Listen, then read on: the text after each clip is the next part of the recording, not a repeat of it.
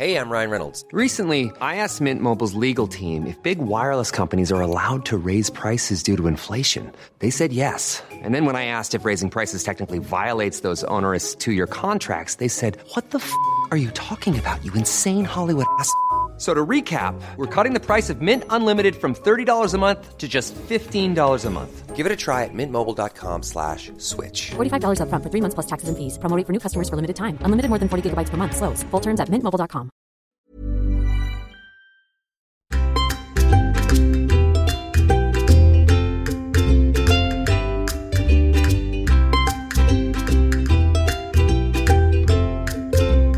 Ihanat Ipanat. Hei rakkaat kuulijat, tervetuloa Ihanat Ipanat podcastin pariin. Ihanat Ipanat on jokaviikkoinen kysymys-vastaus-podcast nolla kolme vuotiaiden lasten ja heidän läheistensä elämästä. Ihanaa on myös jakaa tämä inspiroiva hetki juuri sinun kanssasi.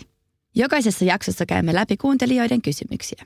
Tänään keskitymme erityisesti uran ja perheen yhteensaattamisen haasteisiin. Nämä kaksi kun helposti lähtevät vetämään meitä vastakkaisiin suuntiin ja jonkunlainen balanssi olisi tärkeää säilyttää. Minä olen Hanna Westerholm ja vieressäni hymyilee Väestöliiton huippuasiantuntijat, lastenpsykiatri Raisa Cacciatore ja perhesuhteiden asiantuntija Minna Oulasmaa. Hei Raisa ja Minna. Terve. Terve, kuuluhan hymy äänestä. Kuuluu. Te olette molemmat menestyneet urallanne erityisen hyvin ja olette samalla niin sanotusti perheeksperttejä. Onko aamukahvina jotenkin erityisen vahvaa vai miten te olette tänään taas niin energisinä paikalla? Aihe on ihana, koska muistaa itse sen ajan, mikä palapeli, mikä mahdottomuus, mikä syyllisyyden ja tunteiden mylläkkä oli pienten lasten ja työn yhteensovittaminen. Mutta se menee jollain tavalla. Hmm. Mä oon saanut opiskeluaikana ensimmäisen lapsen vielä se omanlaisensa kombinaatio, niin kaikki sympatiat kysyjille. Se on iso kysymys, ei aina ollenkaan helppoa. Tänään kuullaan sitten muutama esimerkki siitä, että millaista voi olla yrittää saada tämä palapeli toimimaan. Hei Raisa ja Minna. Kuulin tästä podcastista Mothers and Business-nimisessä Facebook-ryhmässä, missä vietän jonkun verran aikaa. Olen pitkään miettinyt yhtä asiaa ja minua kiinnostaisi tietää, mitä mieltä olette.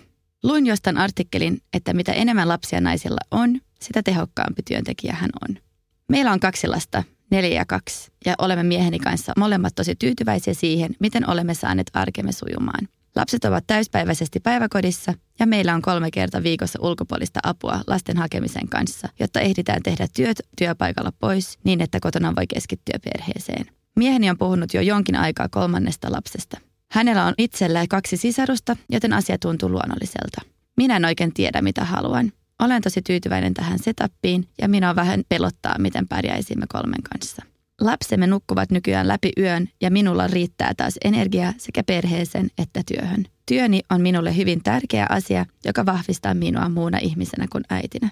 Olen vähän haaveillut siitä, että pystyisin pian toteuttamaan unelmani yrittäjänä ja että aika joskus riittäisi myös harrastuksiin. Onko teillä antaa jotain neuvoa? Kannattaako meidän miettiä kolmatta lasta vai jatkaa elämämme näin kuin nyt on?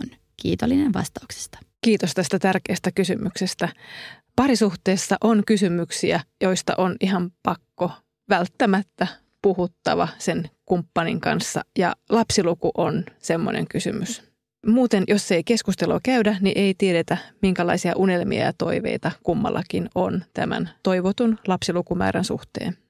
Onnea teille siitä, että olette saanut arjen rullaamaan todella taidokkaasti. Se on iso haaste ja tuntuu, että arki soljuu todella mallikkaasti ja suunnitellusti. Ja onnea myös siitä, että olette onnistunut käyttämään ulkopuolista apua tosi hienosti arkea helpottamaan. Tosi tärkeitä isoja asioita, jotka on mahdollistanut varmasti nämä kaikki asiat, jotka sujuu ja toimii tänä päivänä niin mukavasti. Kuulostaa siltä, että tällä hetkellä pystytte keskittymään täyspainoisesti sekä työ- että perhe-elämään, mikä tekee siitä pikkulapsivaiheesta tosi nautittavaa. Kun kaikki rullaa noin mukavasti, miten teillä nyt rullaa, niin on ihan ymmärrettävää, että jompikumpi vanhemmista ei välttämättä halua juuri nyt palata sinne paipparumbaan ja raskausaikaan, vaan nauttia siitä, että elämä on nyt vähän helpompaa. Ja se kumpi haluaa vielä enemmän yhtä lasta voi olla kumpi vaan vanhemmista. Keskustelu ja odotus siitä, mikä se lapsilukumäärä on ja milloin esimerkiksi uutta lasta aletaan taas toivoa, niin on tosi tärkeän keskustelun paikkoja. joissain perheissähän lapsia ei sillä tavalla niinkään suunnitella, vaan että niitä lapsia saa tulla, kun ne ovat tullakseen. Ja jotkut taas haluaa suunnitella vähän tarkemmin. Joo, todella iso ja tärkeä kysymys. Sehän on todellakin hyvin henkilökohtainen näkemys ja näkökulmakysymys ja unelmakysymys ja mitä omalta elämältään haluaa. Kolmas lapsi on ihana uusi haaste ja lahja ja samalla uusi vaatimustaso nykyiseen elämäänne. Se muuttaa paljon. Siihen, että yksi lapsi menee siellä muiden jatkona, en usko ollenkaan. Kuinka paljon riskien arviointa pitää ja voi etukäteen tehdä? Kuka lapsiluvusta päättää ja millä perusteilla siitä päätetään? Isoja kysymyksiä, yksilöllisiä kysymyksiä. Uuden lapsen tullessa kukaan ei voi sanoa, miten se vaikuttaa teidän elämäänne, parisuhteeseenne, öihinne, jaksamiseenne, unelmiin ja harrastuksiin. Näistä kaikista asioista teidän kannattaisi keskustella syvällisesti ja huolellisesti, etenkin keskenänne. Tai miten lapsi vaikuttaa talouteenne? Tai entä jos alatkin odottaa kaksosia? Tai entä jos lapsella on joku erityishaaste? Toisaalta tiedätte itse parhaiten, miten lapsiperhe-elämä on kohdallanne sujunut, miten sen koitte, miten raskaus. Eikä lasten saamista voi ottaa liian vakavastikaan ja aina lähteä pelottelun ja varomisen kautta. Mä palaisin vielä tähän artikkeliin, koska mun mielestä kuulosti vähän suorituskeskeiseltä, että jos sanotaan, että mitä enemmän naisella on lapsia, sitä tehokkaampi työntekijä hän on. Mä en ihan hirveästi usko tähän, että lapsiluku olisi suoraan verrannollinen tähän tehokkuuskysymykseen ja miten sitä ylipäätään voidaan sitten ihan aukottomasti mitatakaan, kun huomioidaan kaikki erilaiset muuttujat. Siksi en antaisi tämmöisten artikkeleiden tai muiden ihmisten mielipiteiden vaikuttaa siihen perheen sisäiseen päätökseen lapsiluvusta. Tosi samaa mieltä. Kaikenlaista hömppää kirjoitetaan ja milloin mikäkin yhdistetään mihinkäkin, mutta se, kuinka paljon nainen synnyttää, ei merkitse mitään hänen tehokkuudelle ja temperamentille. Mm. Mun mielestä tässä on vielä kysymys siitä, että onko oikeus myös terveellä tavalla itsekkyyteen, kun elämä onkin vähän helpompaa. Että sä et haluakaan vaan olla sataprosenttisesti koko ajan äiti, vaan sulla on muitakin tärkeitä osa-alueita elämässäsi. Onko sulla lupa siihen? Mm. Tosi tärkeä kysymys ja se lisälapsiluvun toivojahan voi joskus olla joku isovanhempi tai joku yhteisö, kuka milloinkin. Eli on oikeus elää itse itsenäisesti omaa elämää ja tehdä päätöksiä myös sen oman hyvinvoinnin ja pärjäämisen ja jaksamisen kautta. Tässä kohtaa tulee myös meidän lapsuuden perhekuvioihin. Kysyjän miehellä on kaksi sisarusta, eli hänellä on niin kuin ehkä malli ja normi siitä, että perheessä on kolme lasta. Se voi myös tuoda sen kaipauksen, että voi kun meilläkin olisi nyt tässä kolme lasta. Niin ja sitten siinä on myös semmoinen, että etenkin naisella niin biologinen kello tikittää, tulee niitä vauvakuumevaiheita ja ajattelee, miten ihana se tuoksuva vauva onkaan. Ja sitten samalla muistaa taas ne valvotut työt ja niin poispäin. Jossain vaiheessa se on sekin surukäytävä, että tässä ne lapset nyt oli, enempää ei tule. Ja se voi olla erittäin järkevä päätös kaikkien kannalta.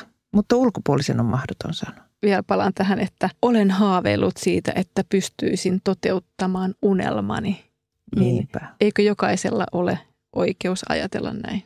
Mulle tulee mieleen, että on tosi tärkeää myös nähdä omat rajoituksensa, että miten paljon itse jaksaa. Koska just niin kuin sä sanoit, Raisa, että yhteisö ehkä vaatii jotain perheeltä tai ihmiseltä ja sitten on helppo ehkä olla sitä mieltä, että kyllä mä jaksan, kyllä mä jaksan, että mulla olisi kolme lasta ja vaativa työ varmaan kuulostaa siltä, että hän kuitenkin nauttii siitä ja haluaa olla hyvä siinä ja sitten vielä se parisuhdekin ja varmaan kavereitakin ja mitä kaikkea siinä on, niin joskus on tosi hyvä myös miettiä, mitä mä kestän ja miten paljon mä voin ottaa itselleni ja hyväksyä sen, että mun rajat menee tässä. Just näin. Hei Hanna ja Väestöliiton porukka. Olen yrittäjä-isä ja kysyisin hieman neuvoa. Kaksi- ja kolmevuotiaat poikani ovat tietenkin kovin kiintyneitä äitiinsä, joka on ollut enemmän kotona. Itse en joudu esimerkiksi matkustamaan työni puolesta kovin paljon, mutta työni vastapainoksi olen pitänyt harrastuksistani kiinni, jotka vievät noin yhden illan viikosta. Iän myötä pojat ovat myös alkaneet kaipaamaan isänsä huomiota ja mietinkin, että olenko tarpeeksi läsnä heidän elämässään. Itse kasvan yksinhuoltaja äitini kanssa, enkä siis yksinkertaisesti tiedä, kuinka paljon isä tulee olla paikalla. Mietin myös, että mikä on isäsuhteen kannalta tärkein ajanjakso, nyt vai myöhemmin, vai onko sellaista. Tämän kysymyksen sanoja on vaikea asetella niin, ettei ne kuulostaisi kovin vanhanaikaisilta, mutta koen, että olemme melkoisen moderni perhe. Ehkä ymmärtänette. Todella tärkeitä kysymyksiä. Kerrot itse kasvaneesi ilmeisesti isättä. Näin ollen omakohtainen kokemus isän merkityksestä ja läsnäolosta puuttuu. Mikä on riittävä määrä isän aikaa lapselle? Entä minimi tai maksimi? Riittääkö kuusi iltaa viikossa? Ja mitä tarkoittaa ilta? Onko se kello kuusitoista kaksikymmentäyksi yhteistä aktiivista puuhaamista vaiko hetkonen samaan aikaan hereillä samojen seinien sisällä? Todellista vastausta kysymykseen ei tietenkään ole, eikä asiaa voi oikein kaksoissokkokokeella tutkiakaan. Vanhempi on lapsen ainoa vanhempi, ja lapsi tyytyy osaansa, paljonko saa vanhemman huomiota ja aikaa. Samalla tiedetään, että iloiset yhteiset hetket, jolloin lapsi tuntee, että vanhempi nauttii hänen kanssaan olosta, ovat kullanarvoisia lapsen itsetunnolle ja hyvinvoinnille. Yhdessä iloitseminen. Samoin ne kohtaamiset, joissa vanhempi osoittaa ihailua, kiinnostusta ja kiintymystä lapseensa.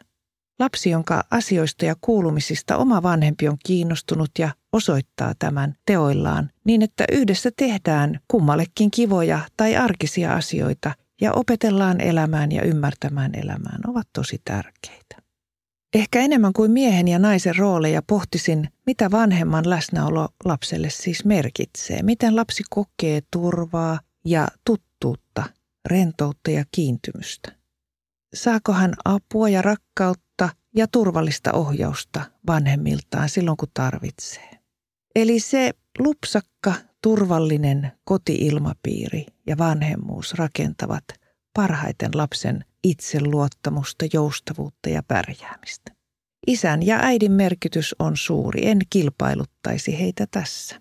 Kahden vanhemman perheessä lapsella on kuitenkin enemmän vaihtoehtoja, keneltä hakea turvaa ja ymmärrystä eri tilanteissa, kaksi eri temperamenttia ja näkökulmaa ja ajattelutapaa kuin yhden vanhemman perheessä. Onneksi pojallanne on siis kaksi. Pojalle toki miehen ja erityisesti oman perheen miehen läsnäolo on arvokasta, koska poika saa mallin miehenä olemisesta, miehen elämästä ja kokemuksen, että myös pienenä ja avuttomana poikasena hän on miehelle hyväksytty. Äiti ei ihan samaa kokemusta voi pojalle koskaan tarjota. Sellaista tuttuutta olla miesten kanssa ja ylpeyttä, että kelpaa puuhaamaan miesten kesken. Toki miehen malleja voi olla paljon muitakin kuin oma isä. Missäpä iässä tämä kokemus ei olisi tärkeä.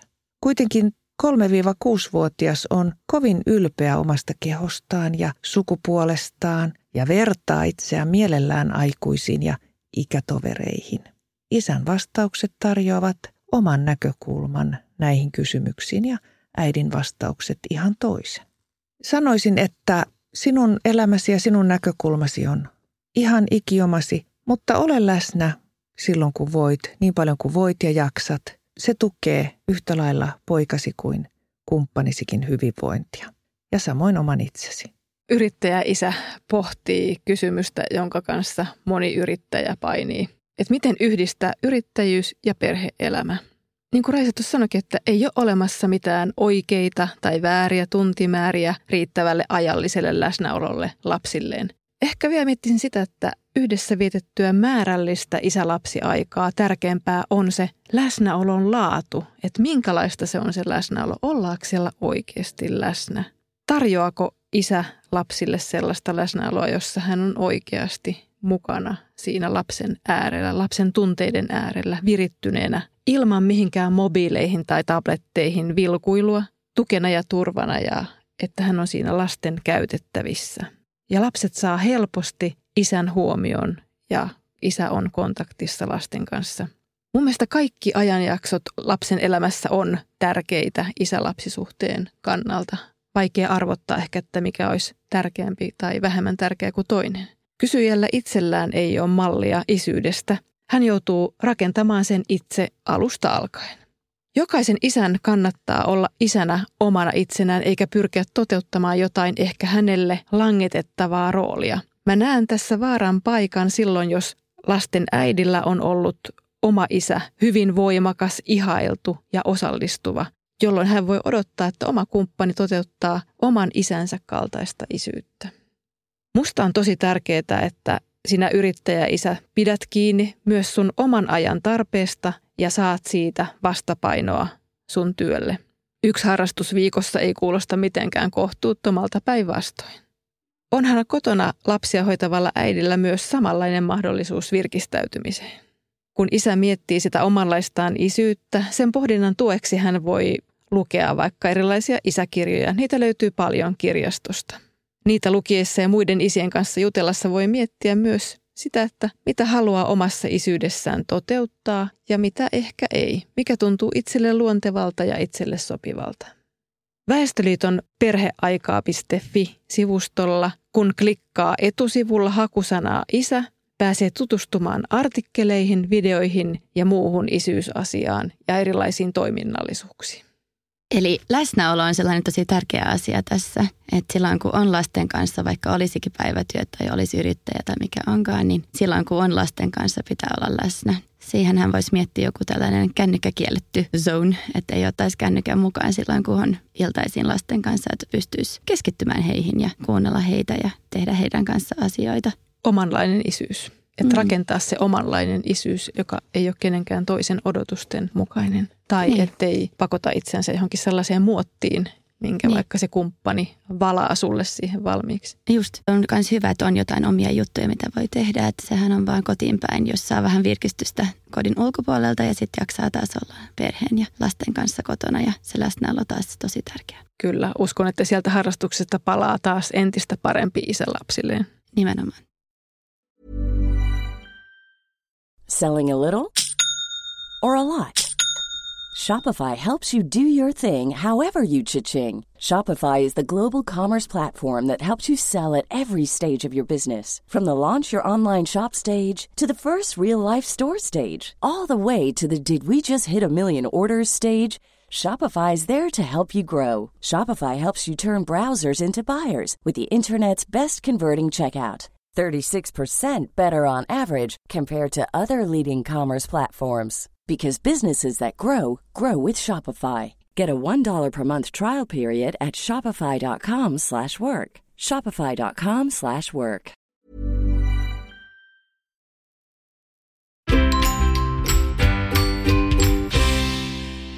Hei ihanat ipanat porukka. Meillä on kaksi ja puolivuotias tyttö, joka on ollut jo yksivuotiaasta asti päiväkodissa neljä päivää viikossa.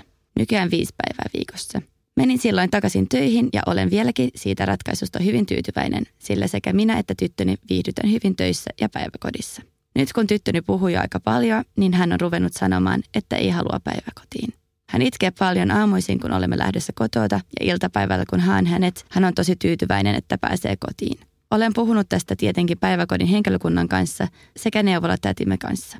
Valitettavasti he eivät kuitenkaan ota selkeää kantaa asiaan. Olen tietenkin itse huolestunut ja minua kiinnostaisi todella paljon kuulla teidän mielipiteenne. Kiitos paljon. No hei ja kiitos tärkeästä kysymyksestä.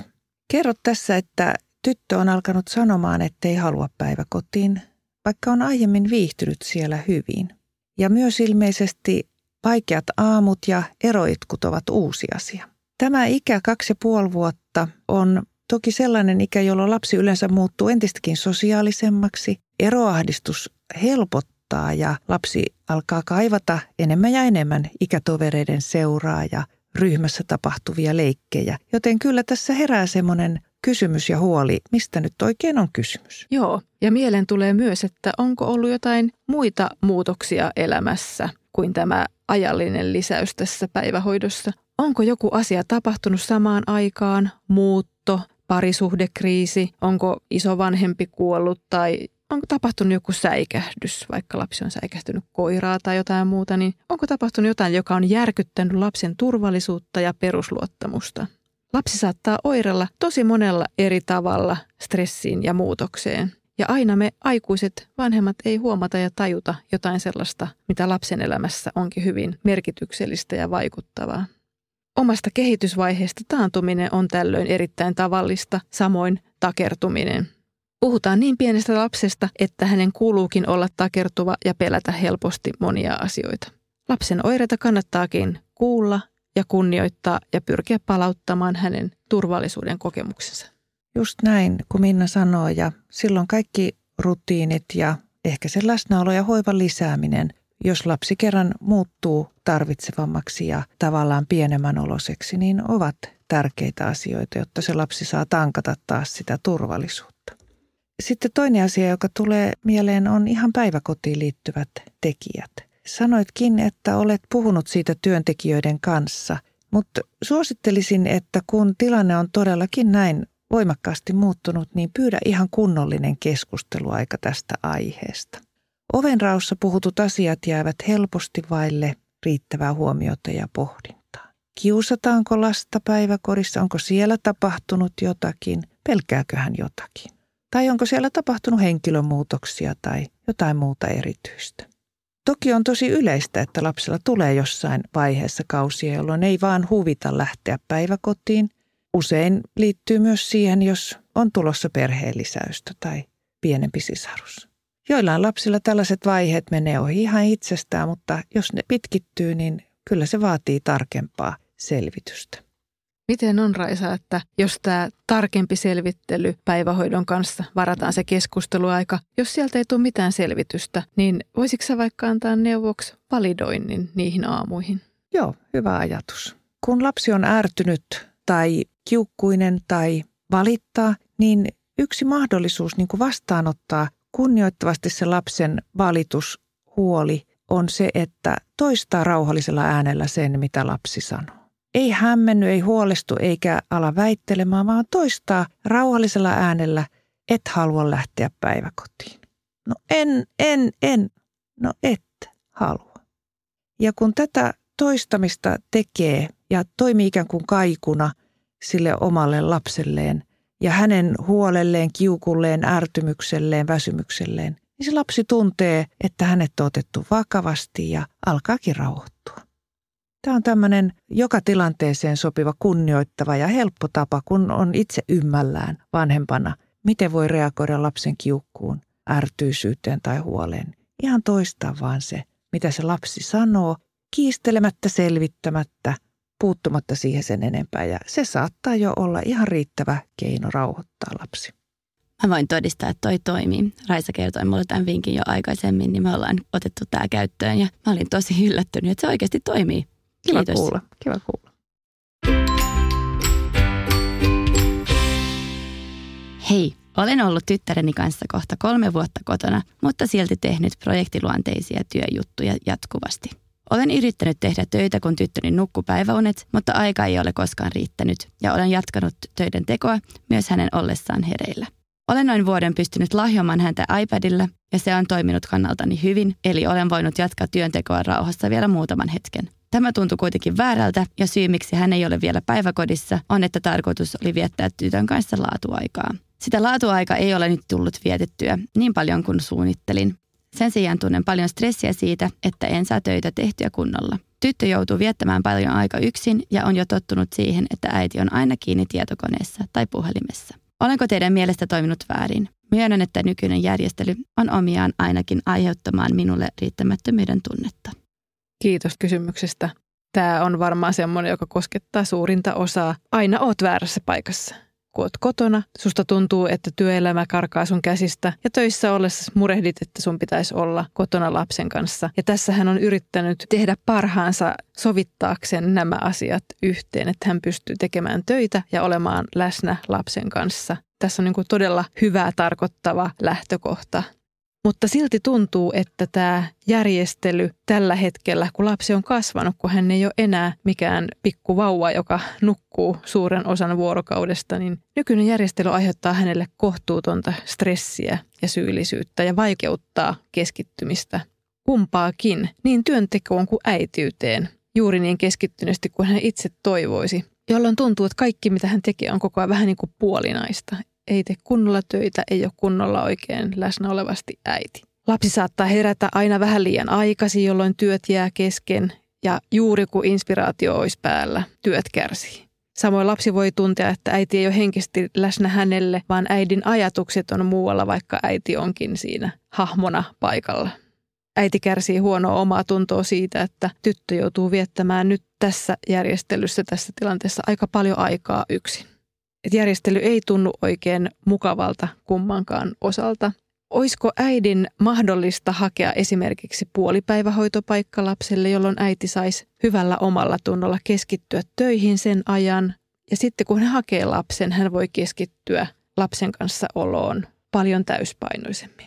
Tässä kysymyksessä on ehkä vähän tämmöistä luvan pyyntämisen makuakin. Joo, niin varmaan on. Ja tosi oleellisen asian ytimessä olet, kun nostat esiin vanhemman kokemat riittämättömyyden tunteet. Mikä on riittävää vanhemmuutta ja kuka tulee sanomaan kenellekään meistä vanhempana, että nyt sä oot ollut riittävä ja tää on hyvää vanhemmuutta. Että tosi hyvä äiti olet minulle tai isä olet minulle ollut tänään. Ei ne lapset sitä sano. Ei kukaan kiitä oikeasti. Kuinka paljon hoivaa, leikkiä, seurustelua, kohtaamista ja laatuaikaa lapsi tarvitsee tai on oikeutettu saamaan? Mikä on hyvää vanhemmuutta ja riittävän hyvää? Minkälainen on paras mahdollinen kehitysympäristö lapselle? Nämä on isoja kysymyksiä ja niiden kanssa vanhemmat kamppailee ihan jatkuvasti. Lapsesi on kohta kolmevuotias ja jos oikein laskin, hän on ollut koko elämänsä kotona äidin kanssa. Kuulostaa hyvin turvalliselta tilanteelta. Et myöskään kerro, että lapsellasi olisi ollut mitään oireiluja. Mikä on siis sitä oikeaa laatuaikaa ja täytyykö lapsella olla koko ajan viihdykettä ja aikuisen huomio? Vai onko ehkä lapsi saanutkin todella paljon kaikkea, mitä hän tarvitsee? Nykyaikanahan on se onnellinen mahdollisuus, että vanhemmat voivat tehdä monia töitä myös kotoa käsin. Ja esimerkiksi työmatkat ja aikaiset aamut voi silloin usein unohtaa rasittamasta ja viemästä aikaa. Myös lapsesi saa tässä koko ajan mahdollisuuden oppia, että äidillä on oma intohimo ja palava halu tehdä tärkeitä asioita elämässään. Hänelle tärkeitä asioita. Ei se ole mikään huono naisen malli. Kuitenkin jos tilanne on nyt toimimaton, mieti, niin kuin Minna sanoi, voisiko lapsi nyt olla päiväkodissa lapsiryhmässä ainakin osan päivää. Sekin voi olla laatuaikaa tämän ikäiselle lapselle. Ja todellakin silloin ehkä sekä vanhempi että lapsi saavat välillä myös ikävöidä toisiaan ja jälleen näkemisen riemu ja kohtaamisen ja yhdessäolon ilo on suurempaa. Näin yhteiset hetket tuntuvat taas täysiltä ja arvokkailta molempien mielestä. Kiitoksia tosi paljon hyvistä vastauksista. Tämä on varmaan sellainen kysymys, joka koskee aika monia meidän elämäntilanteessa olevia ihmisiä, ketkä ovat osittain kotona, osittain töissä ja on lapsia sekä kotona että osittain päivähoidossa. Niin kuin sä sanoit, Minna, oliko tässä ehkä vähän sellainen maku, että hän pyytää lupaa, että saako jo tyttö aloittaa päiväkodissa, niin ehkä me annetaan se lupa hänelle.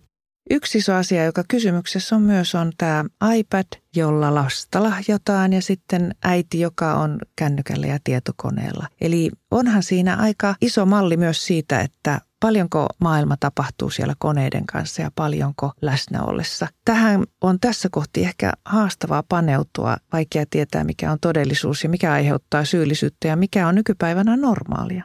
Sä oot, Raisa, joskus neuvonut mua, että voi laittaa lapsen kuuntelemaan audiokirjoja. Joo, se on yksi hyvä keino kanssa, jolloin lapsi tuntee olevansa niin kuin kuitenkin tavallaan vuorovaikutuksessa ja, ja saa kuunnella oikean ihmisen oikeaa tarinaa, mm. joka ihminen haluaa sitä kertoa ja, ja se on kiehtova tapa. Mm, se on meillä toiminut ihan hyvin. Kiitos jälleen kerran teille, rakkaat kuulijat, ja tietenkin Raisa ja Minna rohkaisevista vastauksista. Todetaan siis, että on inhimillistä olla ihminen ja omat rajat on tärkeää tuntea. Ensi viikon keskiviikkona jatkamme taas eteenpäin, joten olkaa ystävällisiä ja laittakaa kysymyksiä tulemaan. Lomakeen anonyymien kysymysten lähettämistä varten löytyy ihanat ipanat piste fi-sivustolta. Tsemppiä ja kuullaan taas ensi viikon keskiviikkona. Moi moi!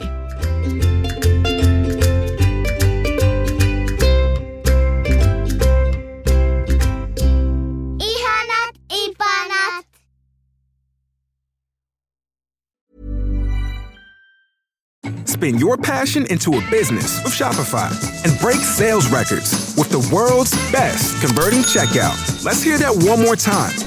The world's best converting checkout. Shopify's legendary checkout makes it easier for customers to shop on your website, across social media, and everywhere in between. Now that's music to your ears. Any way you spin it, you can be a smash hit with Shopify. Start your dollar a month trial today at shopify dot com slash records.